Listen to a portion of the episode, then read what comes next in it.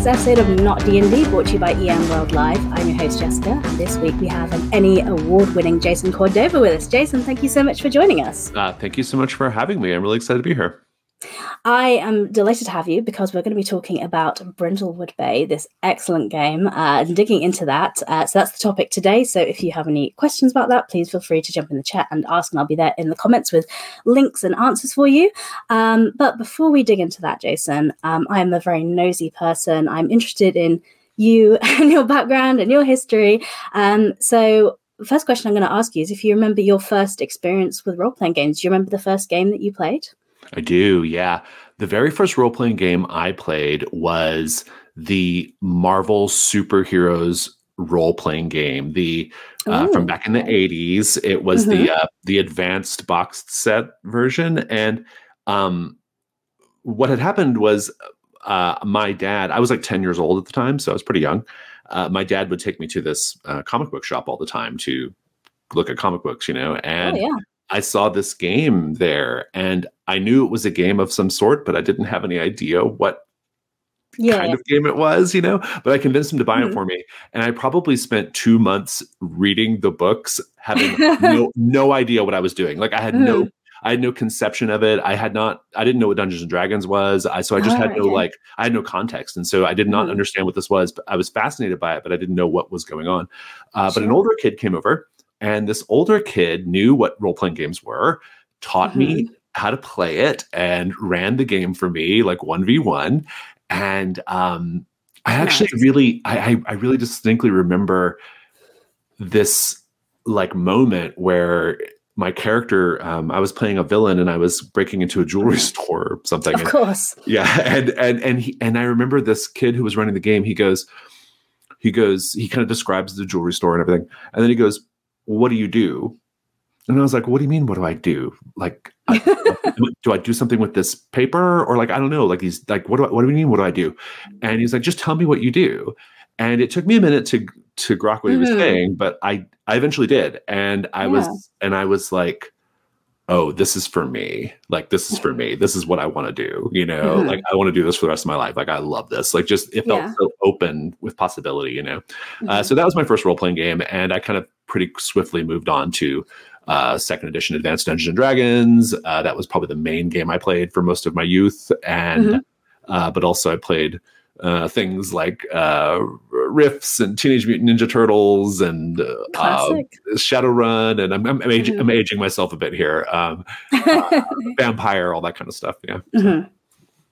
Amazing. So it sounds sound like you had a really kind of well-rounded TTRPG diet. So you were trying loads of different stuff. Yeah, yeah. I mean, it yeah. was it was really exciting. It was a different time, you know, pre-internet. So we mm-hmm. a lot of what a lot of like a lot of times you just had to like kind of pick something up and try it. Like there was no yeah. one to like tell you, or there was no easy way of finding out like whether something was good or not. So you just yeah. Sort of, and we didn't really have any basis for comparing either. And when you're young, mm-hmm you know, just cool art and guns and powers is like enough, right? Yeah. to like make you excited about something, right? So it's got a uh, Marvel superhero yeah. theme. It's Teenage Mutant Terror. Yeah, yeah, yeah. Like Rifts, Rifts mechanically probably one of the worst games ever written, but like at the time it was like so exciting, you know, like, like oh my gosh. And nowadays it, you know, it doesn't really fly for lots of different reasons. But mm-hmm. uh, but you know, I, I, took a break and roll from role playing games and like mm-hmm. basically for all of the aughts and early 2010s that it, uh, so I missed mm-hmm. like 3.0 and 3.5 and 4 i missed all those editions of dungeon dragons. Mm-hmm. and um, i came back in 2013 kind of lured back by the indie rpg scene. Yeah. Yeah. Amazing. So how did you become somebody that was like you know playing games coming back to playing a lot of indie games to be somebody that created a game that has done very, very well, ENnie award winning. And if I'm correct, Brindlewood Bay is the first game that you wrote. It so is. Yeah. How did how did that come about? yeah, it's, it's, the first game I finished. I should say it's probably more accurate. Okay. Um, okay. Uh, I, I it depends on where you measure it, I suppose. But mm-hmm. um, yeah, so I actually my my journey to publishing was uh, I, I kind of started in community organizing and game organizing. Mm-hmm. So, like I mentioned, I came back in 2013 to the hobby, and I was mm-hmm. just looking for people to play role playing games with. And so sure. I I found this somewhat defunct group in Houston. Uh, it was just a Google Plus board uh, uh, called the Gauntlet, and they weren't really doing anything. But it was in Houston, which is where I was, and so I was like, "Hey, I'm interested in playing something that's not Pathfinder because that was the big game at the time." Um, is anyone interested in trying out these other games? You know, and I was, you know, at that time it was like Fiasco and stuff like that, right? Yeah. and um and so somebody replied and and we we kind of got a thing going you know we would meet every friday night at you know in a in a every friday night in a like a, a closed down office park building uh, that we had access to with no Yeah. ac in houston um Love and uh we but we would do that and then friday night became fridays and sundays and that became fridays sundays and wednesdays. And so we had this like really regular face-to-face group that just grew and grew in houston and eventually we began to rival the, the size of the pathfinder groups. We would have like six or seven tables at our wednesday you know uh, uh, meetup. And so i was kind of doing that a lot. And then when i moved away from houston in order to kind of keep that going i, I moved the gauntlet to be just an entirely online thing uh, that led to podcasting and so we Mhm. uh, I've, I've hosted several podcasts through the gauntlet over the years and then eventually we got into publishing um, as a way of supporting our broader community initiatives like financially Mhm. um, and I so I, I published like smaller games and smaller things from other people. And then my own first game that I published was Brindlewood Bay, though it was not the first game I. I had started writing another game called The Between, which is also now out um, about Okay. monster hunters in Victorian era London. Mhm. And I had been working on The Between for a while, and I was running into this. Um, I was running into this issue with the mystery system. I didn't know exactly how I wanted the mystery investigating part of the between to work. And Mhm. rather than rewrite the between over and over again, I decided to do a smaller mystery game just to try out some of the basic concepts that I was playing around with. And so that's where Brindlewood Bay came from.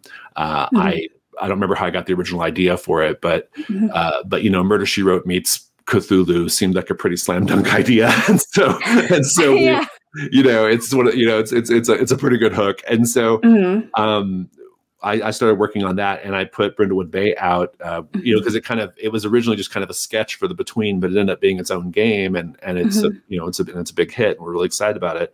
And the Between is very popular now too, and so it's really interesting because the two games are very much like.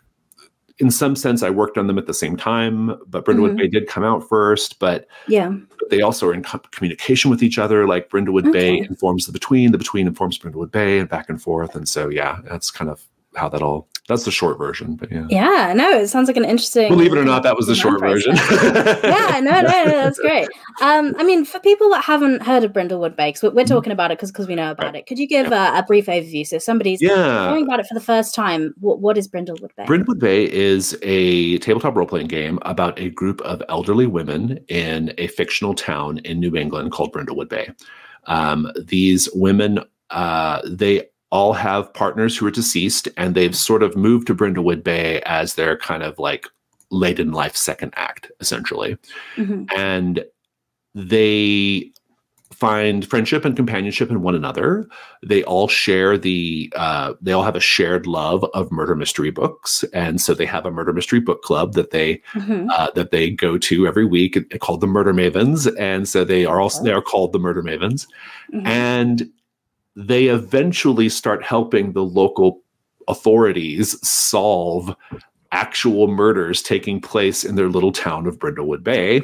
Perfect. And as the campaign progresses, they also learn that these murders are all happening because they are part of a grand occult conspiracy. Um, Mhm. Uh, and that's where the sort of Lovecraftian aspects of the game come into play. And so it's a game that sort of starts as a sort of cozy murder mystery thing, Mhm. but then it transitions into this kind of more darker horror focused thing at the end. And uh, yeah, and at the end, they have to confront this cult in order to save their community. So, yeah. Amazing, absolutely love it. Um, so with the game, um, obviously we, we talked a lot about uh, the inspiration is like you say, murder she wrote and, and, and things like that. So I think those themes come through really clearly, and a bit of Cthulhu kind of thrown in there for the measure. yeah, yeah. Of course, why not? Um, but talking about system and your inspirations for that, so you chose um, kind of a Powered by the Apocalypse sort of base Mhm, for it. I Of did, course, yeah. there's edits and tweaks. Uh, what made you think that system would work really well for this this story? Well, it was mostly just a matter of familiarity, if I'm being honest. I mean, okay. I there's there's a there's a universe where I played some other system more and maybe yeah. my mystery ideas onto that, you know. Um, but PBTA yeah. is what my community is really good at. It's what we're known for. Uh, mm-hmm. We, you know, we uh, we we did a lot to sort of promote Powered by the Apocalypse as a as a forum, and mm-hmm. um, and and so it was just something that, as in the Gauntlet, we were very very familiar with, and I was personally very familiar with because my favorite games are, you know, Monsterhearts, uh, you know, sure, uh, yeah. Monster of the Week, like games like that, right? Mm-hmm. And so, um, and so, yeah, that that was mainly the reason why it has a Powered by the Apocalypse kind of foundation. Ah, sure. Um, but I do like it. I mean, I think Powered by the mm-hmm. Apocalypse mm-hmm. is a is a good fit for the sort of cinematic and genre focused style of play that I prefer, and that indeed mm. Brindlewood Bay is and yeah. so yeah but but then but then it has its own kind of elements particularly the mystery solving part of it which is um, mm-hmm. somewhat novel and uh, and mm-hmm. and different from what you find in PBTA and also the fact that it's scenario based right most PBTA games mm-hmm. don't have scenarios right so yeah um, so, talking a little bit about, we'll, we'll, dive into the mechanics as we go, but maybe it'd be useful to talk about the characters, the people that you play mm-hmm. uh, in this game. So, as you said, you're going to be playing these these these elderly women or elderly mm-hmm. people, maybe that are part of this uh, mystery club. Mm-hmm. Um, but how do we actually create a character? What mechanically goes into? Yeah, um, there's only a few choices to make. Uh, so, mm-hmm. I see you yes, have the. Like if you're watching the stream, uh, you have the little sheet pulled up here, and mm-hmm basically you you know you pick your name uh, we have a selection of names there for you but you can mm-hmm. you know write your own name, of course.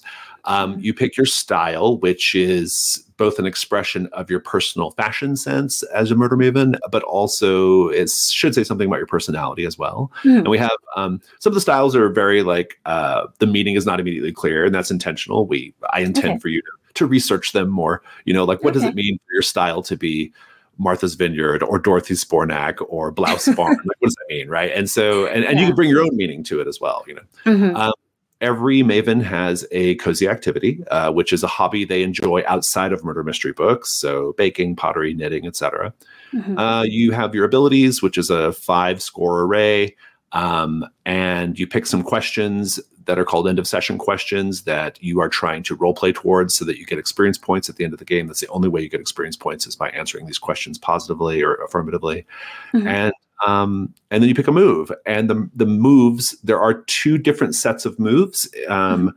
There are the classic Murder Maven moves, and then there's the yeah. the new set that we kickstarted or part of the Kickstarter, uh, one of the Kickstarter mm-hmm. uh, stretch goals. Uh, the classic moves are all inspired specifically by male TV detectives. Uh, so mm-hmm. your your Fox Mulders, your Dale Cooper, uh, you know, um, Sonny Crockett. Poirot. Yeah. Well, well, well, Poirot's in the other set, but yeah. Oh, uh, okay. Uh, yeah. these are TV detect like t- American TV detectives, we'll say. Oh, okay, right, okay. And and men. That was a really intentional decision that they're all men because okay. I had it's a little bit of a joke on my part of like in a lot of these old shows in the 70s 80s and 90s like women were sort of like accessories in the story you mm-hmm. know yeah so here in my game the men are the accessories they're the abilities that the women use uh, to, nice. to i love that right? so women aren't just standing there going what are we doing yeah exactly right yeah yeah yeah because because um, if you've seen any woman in a crisis look at me, what exactly yeah yeah um but uh, but yeah, uh, that's actually a really interesting. Uh, that's actually not a bad a bad segue. Um, okay. Well, let me t- let me talk about the other set of moves real quick. There's another okay. set of Maven moves. You can basically play the game in two modes. Uh, the mm-hmm. other mode uses Maven moves inspired by classic detectives from literature. So there's your Poirot, your um, okay. your Mr. Marple, and all those types of characters, Sherlock Holmes, and um, the moves the move set in in the new move set the the literature ones they're a little bit more um they're a little bit more meta in a sense mm-hmm. and they're a little bit more like role play forward i think than the classic moves both are a lot of fun but there's basically two modes of play essentially um, mm-hmm. but speaking of like women though and like how women are represented that was actually a really big part of the design goal for me um, mm-hmm.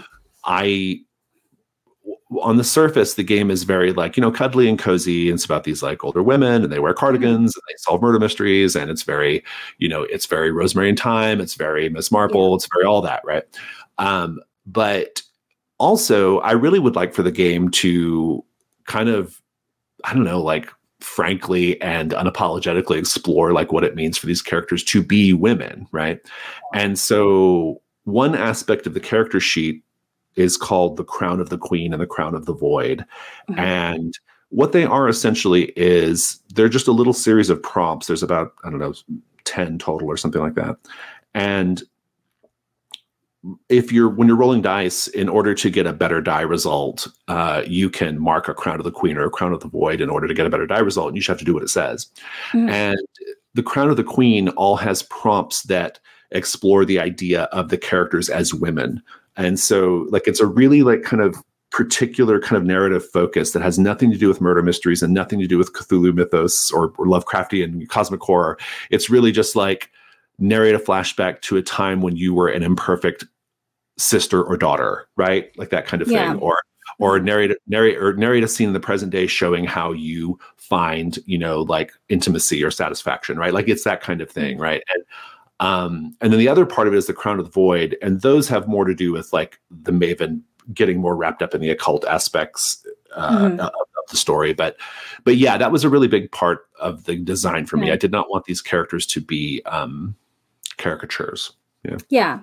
Definitely. I think that comes through. And I think it's really nice to to have a game not only focusing on women, but older women as well, because typically yeah. in society, uh, older women are kind of invisible, and we don't. I uh, agree. Look at them yeah. talk about them, and uh, and but you know they're they're interesting for people with stuff going on and are involved in the occult, and I think we should. Yeah, yeah, right. Yeah, we should honor that, right? Yeah, yeah. I mean, you know, I mean, like when I was running this by, like you know, my like my aunts and my grandmother, you know, and mm-hmm. my and my mom, you know, and kind of talking to them about like you know and in some sense they were kind of like consulting you know with me on this yeah yeah you know mm-hmm. um but but but you know but like talking with them and just kind of knowing their experiences and their life experiences um yeah i mean you don't stop being a full person just because you're in your 60s or 70s you know yeah. like you, you you keep having desires and wishes and aspirations and mm-hmm. this whole story i mean is about a group of women who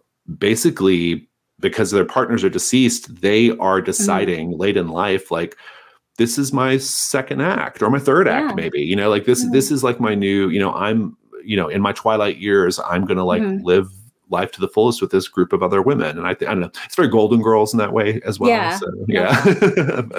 no, I, I, think that's very true. I think it is that is true for a lot of women when you know their their partners pass away. They're in mm. this new stage of life, and they're like, "Wow, I get to recreate a different kind of life for myself." And, well, because women typically yeah. live a lot longer than men, right? Especially mm. if their partners were men, right? I mean, yeah. Um, and and and these characters or partners don't have to have been men, but like, yeah. but but typically it's you know it's it's a woman outliving her husband by a long time mm-hmm. you know and so yeah i think it's an interesting territory and like you said it's not something mm-hmm. we it's not something we get in media much, much less role playing games, right?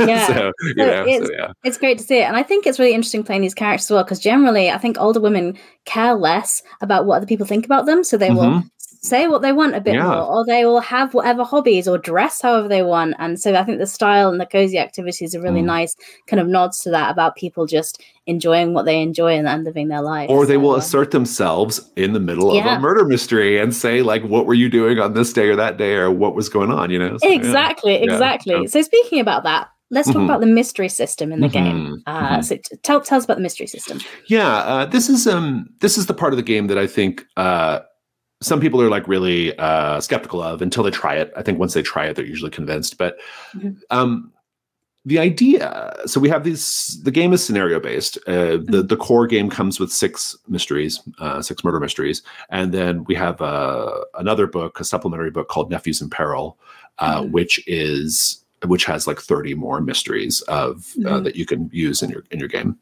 mm-hmm. and the thing about these scenarios, though, these mysteries, is there are not canonical solutions. So mm-hmm. the classic starter mystery dad overboard, which most groups will play, um, it will always have a different solution than like the next time you play it, right? Mm-hmm. And that's because the keeper, which is what we call the GM in this game, mm-hmm. the keeper has no idea who did it. Uh, they right. have a list of okay. they have a list of suspects. They have a list of locations. They have a list of clues that they can kind of sprinkle throughout um, but they don't know who did it. And the characters can investigate however they want to. They can search wherever they want to. They can they can do online research. They can go poking around offices or yachts or whatever they want to do.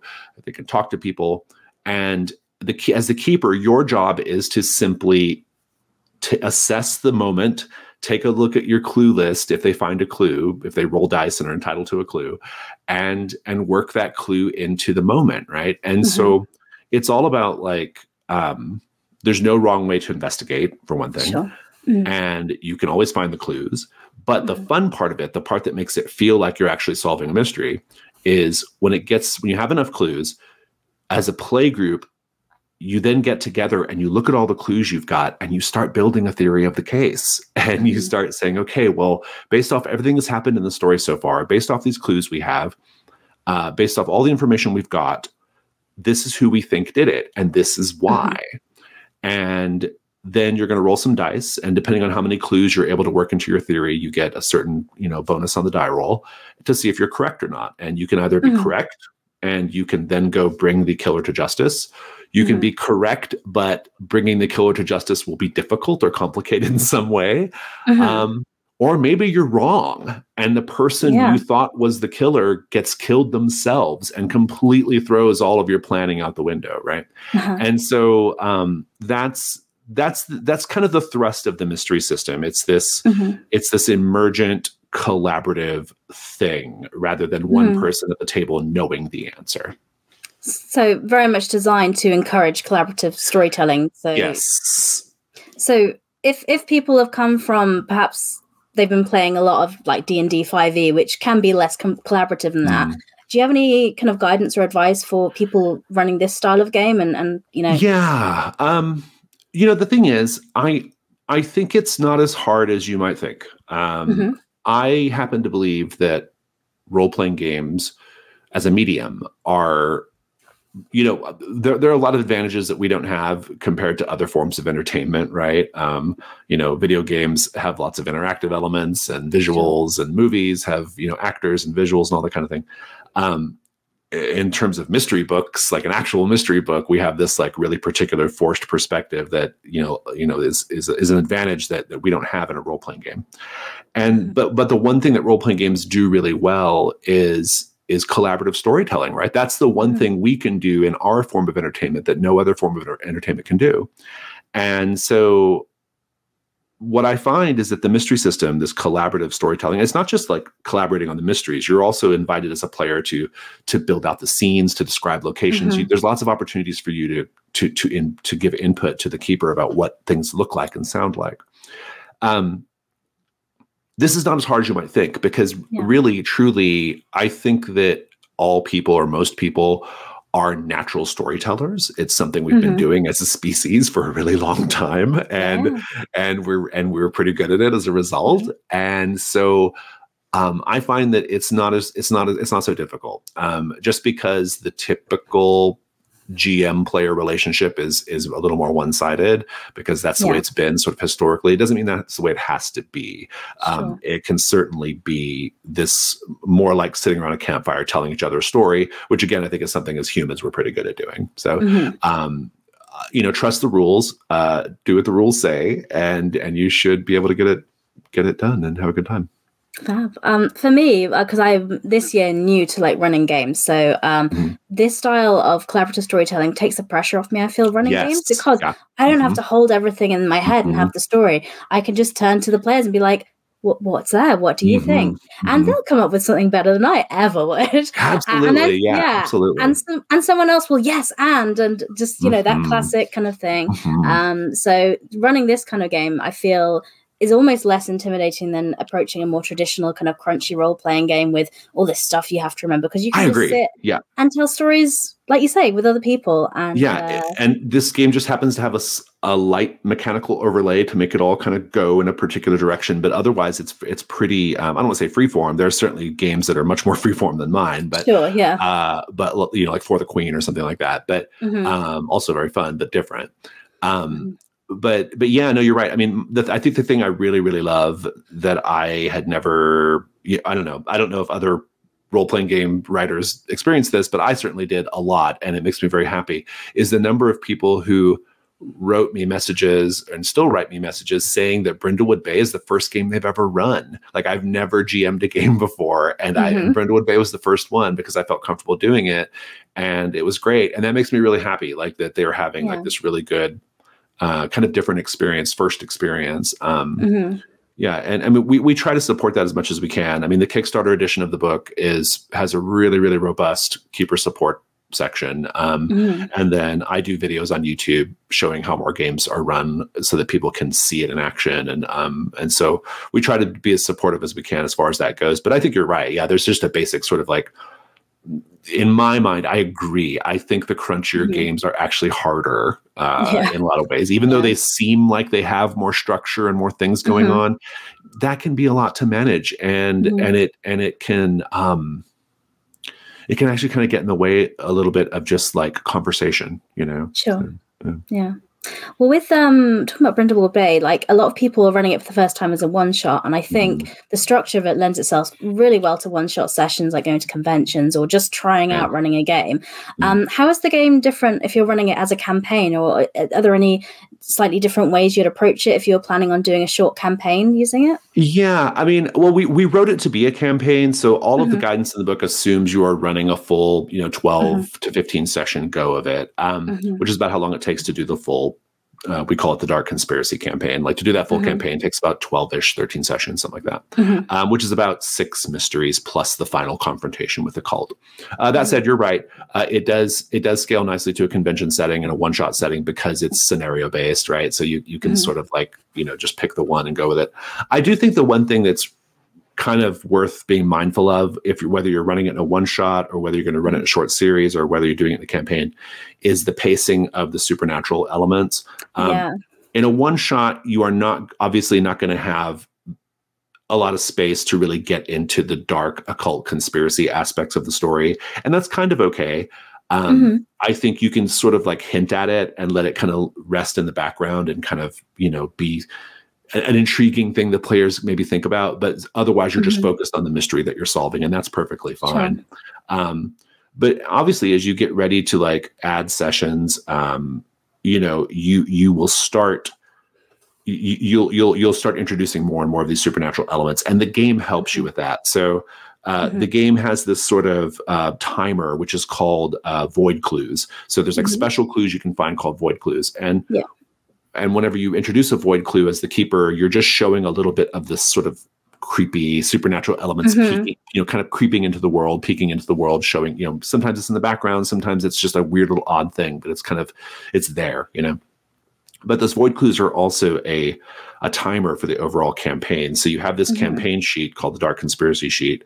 And essentially, as the Mavens find X number of void clues, they unlock the next part of the campaign, which changes the nature of the campaign, introduces new mm-hmm. elements and things like that. So it's it's it's it's pretty structured and there's a lot of guidance mm-hmm. there, but it's still fairly easy to manage and keep it, you know, it, it's still a fairly light load as far as managing a campaign i find um, mm-hmm. and so we tried to like strike a nice balance between being very supportive of the things keepers will need to keep going in a campaign mm-hmm. while still leaving them lots of space to yeah. to improvise and incorporate what the play group is doing so yeah and i guess the void clues probably also help with uh, that tone shift that will come because i'm imagining yes. that when you first start playing this game you'll be playing you know it could start off quite humorous and quite light-hearted with yeah. the characters, you know, meeting for their club and doing all this, and yeah. and then by the end, it's the void clue happens. Yeah, yeah, yeah. Like, Whoa, uh, yeah. So I can imagine that naturally lets you bring in that change of tone and and, and kind of pace it th- that way. Well, and indeed, the structure of the game is such mm-hmm. that basically after the first session of play according to the campaign sheet you after your after you've done your debrief after after we think we're all done mm-hmm. with the game that day the keeper then narrates a little sort of MCU style stinger, right? Where they right. they narrate like they show an out of character scene showing the cult doing some dark stuff in the background, right? And so um, that's the real like the hook, right? It's like mm-hmm. I mean, mm-hmm. the players might have been excited about playing this game already, and they had a great first session, but then mm-hmm. that little stinger scene with the with the cult, uh, who are called the midwives of the fragrant void, that little stinger scene with the midwives absolutely hooks them in. They're like, oh, I have to come back and see what is really going on here, you know. Mm-hmm. So that's it, it, it. It that that it's all built in, right? Like that, like structurally, th- that part of it. We've tried to make it so that the keeper can really just focus on like the scenario in the moment and as long as they're following the structure they'll they'll they'll kind of naturally unfurl those supernatural elements um, mm-hmm. uh, without having to like think about it too much or, or too hard. Yeah. They kind of just going to go with the flow and, and follow the structure, and it and it works out pretty well. I find. That's really reassuring to hear the system helps with that because I think a lot of people running a game for the first time, things they worry about is how do I get the pacing right and how do I get mm-hmm. the tone shifts yeah. right. Yeah. And so the fact that the, the game has support built in for that is a little bit comforting. Well, definitely for me anyway. Yeah. Well, um, and you know, the thing is like we our design and our publishing instincts all come from the fact that before we were a publishing group, the Gauntlet was a play group. That's what we yeah. did, right? We we we at our height, we were organizing like literally like 200 sessions a month, right? You know, like wow. online and and and face to face. And so as a community, we have like so much experience with play, mm-hmm. and I think that that sort of collective information and, and knowledge and, and institutional knowledge and mm-hmm. knowledge about what what works at the table has yeah. certainly filtered into our games right so like we yeah. have a really good sense of like what works at the table and so um, mm-hmm. and it's and it's and it's and it's reassuring when people then say, "Yes, this worked at the table." yes, so we yeah, had a good yeah. experience with it, so it's like, "Hey, great, glad to hear that." That's the goal, yeah. Yeah. Um, speaking of play experience, I can picture mm-hmm. in person how this you have all your clues, and I can mm-hmm. imagine when you're doing you're theorizing, you're literally on the table putting stuff together and doing things like that. Um, how that that would obviously be a bit different with online play. What kind of plans do you have for the game for uh, yeah uh, tabletops and online play? So we're mostly an online play community and mm-hmm. um, we have uh, we have commissioned roll 20 to make some roll 20 assets that was part of the kickstarter that we did uh, roll 20 is working on that uh, we mm-hmm. don't have a lot of direct involvement in that mm-hmm. but my understanding is that the eventual um, product the roll 20 product is going to have like a murder board kind of like mm-hmm. uh, idea and we have sent them uh, the, the the many hundreds of pieces of artwork of characters and things for them to like mm-hmm. incorporate into the roll 20 product and so uh, that's a thing that's underway uh, in the meantime uh, or alternatively uh, in the gauntlet we use um, we don't use anything like that in our online games we just use mm-hmm. Uh, what's called a character keeper um, mm-hmm. This is a concept that we invented a number of years ago, where you basically use a Google sheet to um, a shared Google sheet as a you know highly formatted for a, for each game. Um, to kind of track all your information. And so we okay. we use that and and it's it's pretty effective. And um, I'm excited about the Roll Twenty product, but I'm really accustomed mm. to our Google Sheets, and so I'll probably just sure. keep using the Google Sheets myself. But yeah, um, but so so you can, I mean, the the, the Brindlewood Bay Character Keeper, who was created by Ben Bond, is excellent, and like it's it's functional and usable and available now, and people can go play right away. It's how we play in the Gauntlet every single day. Um, but the Roll20 product is coming. Um, I know some people have made things for some of the other VTTs. Those, those are not like official things, but we uh-huh. certainly sanction them. We're okay with that. Mm-hmm. Uh, but the official thing is coming from, oh, there's also a role, R O L E, role uh, VTT implementation as well, which is pretty good. Uh, but the roll 21 is the one that uh, we're really excited about. Um, but we just we just don't know when it's coming out yet. I mean, roll 20, they have their, you know, we're in their queue. so hopefully, yeah, yeah. yeah, yeah, so. yeah. Fantastic. Well, that's great to hear. Um, so if people, you know, kind of want to find out more, uh, if or if they they listened to it and thought, you know what, sold, I'm going to pick up a copy. Where's the best place for people to go? Um, so, unfortunately, you can no longer pre-order the hard copies. Uh, however, uh, we have printed loads of extra physical copies of both Brindlewood Bay Amazing. and the supplement Nephews in Peril. You will mm-hmm. be able to purchase those um, from our partner at our partners at Studio Two Publishing. Uh, mm-hmm. So, we'll eventually have that purchase link somewhere on our website.